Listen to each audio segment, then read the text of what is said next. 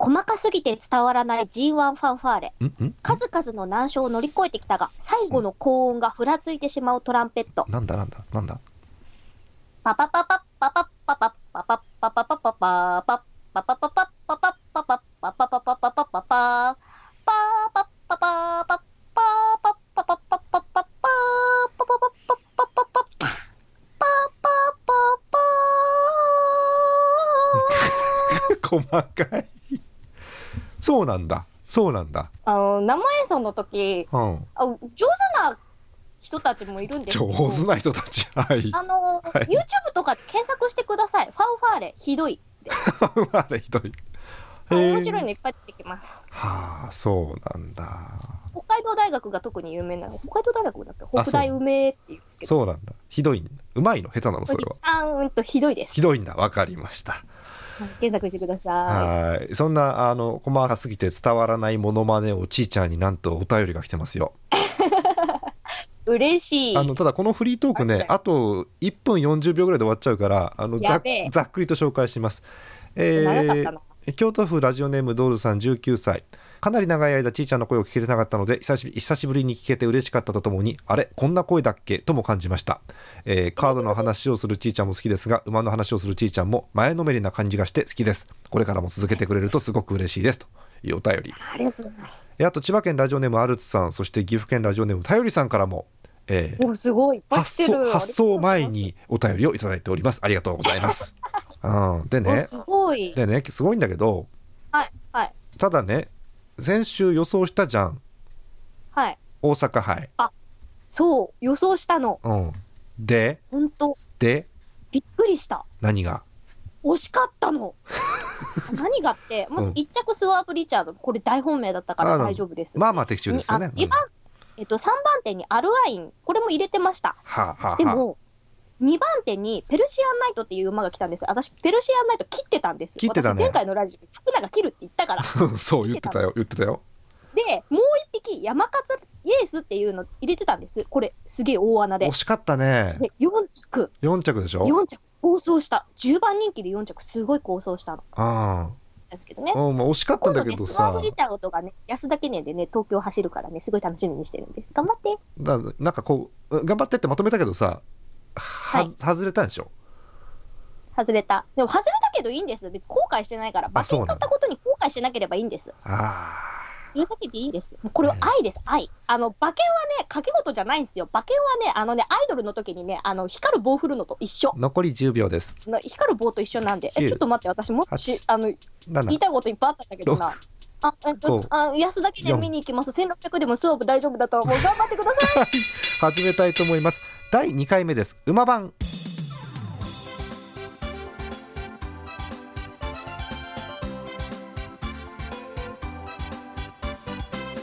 えー、第2回目馬番でございます競馬を知らないジャーマネですはーい、ちーちゃんです。もう特に何もつけないちーちゃんなんですねこんなにもつけない。はい何もつけない。もう前回聞いてくれて分かったと思うから何もつけない。はい、ちーちゃんは、えー、2年少々競馬をたしなんでるということでございます。はいさあ、えー今日も放送時間があと5分ぐらいになってるんですけれども今週は何のお話ししましょ今週は、えっと、日曜日に桜花賞があるから、桜花賞かな、クはい。ラシックなんでね。う、うん、クラシックって何？あ、クラシックって知ってる？知らない。うん、クラシック知らない人に教えますね。はい。クラシックっていうのは、まあ、えっ、と、野球でいうとこの甲子園みたいな感じです。あの、3歳の馬しか出れないんですけど、うん。まあ、クラシックっていう一般的に皐月賞、日本ダービー、菊花賞っていう、あの、レースがある、あるんですけど、それをまあ、通称クラシックって言うんですね。うん。で、まあ、あの、女の子のクラシックもあって、あの、牝馬のクラシックなんですけど、うん。桜花賞、桜花賞、秋華賞。この3レースが女の子のクラシックですね。で、まあ、日曜日から桜花賞が始まるので、あもうクラシック始まるぞって言って、ウェーイってなるんですけど、まあ、なんでウェーイってなるかっていうと、はい3歳の馬しか出れないんで、そこが熱い。どあもう、だけでも難しいのに、あね一生に一度しか戦えないんです。えうんだからクラシックは熱い。はいちなみに、え馬でいうとこの3歳っていうのは、うん人間でいうと18歳です。つまり、女の子の18歳、JK なんですよ。ちょうどいいお年頃ですね。JK が走ります。わかりました。JK が走るクラシックという熱ことで、い。まあ、私が知ってるところだとねもうすぐモックさんが39歳の誕生日を迎えて、まあ、人間の年に直すと39歳なんですけれども、まあ、モックさんの話は置いといて、えー馬の話をしたいと思います。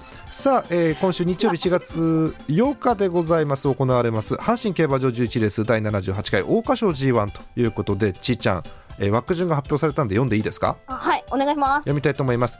えー1番ラッキーライラック石橋修2番アマルフィコーストえー浜中卓3番リバティハイツ北村雄一4番よ4番？4番だよね。2枠4番だよね、うん。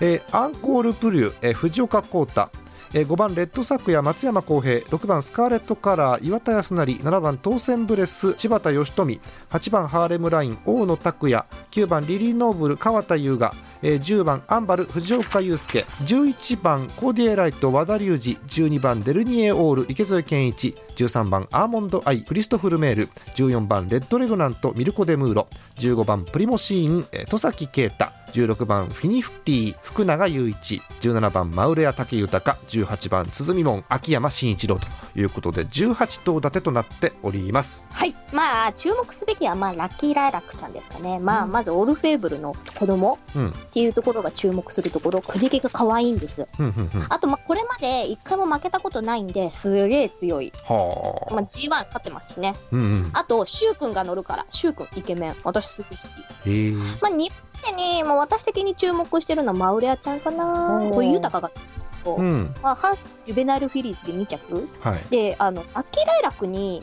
負けてるんですよね今までずっと。そうなんだ。だから、まあ、ラックに勝てるといいかなっていう感じ。うん前走もそうですもんね。うんもう東京で走ったことがあるんですけどうん。その時はねなんかあんまり強いイメージがなかったからうんどうなんだろうなってところですね、はいドバイの卓球とか。はい。そうだな。アーモンドアイとか。アーモンドアイはですね前走であの男の子に勝ってるんです。同世代の。はいはいはい。だから、まあ、強いかなっていう、あとルメールだし、ああはい。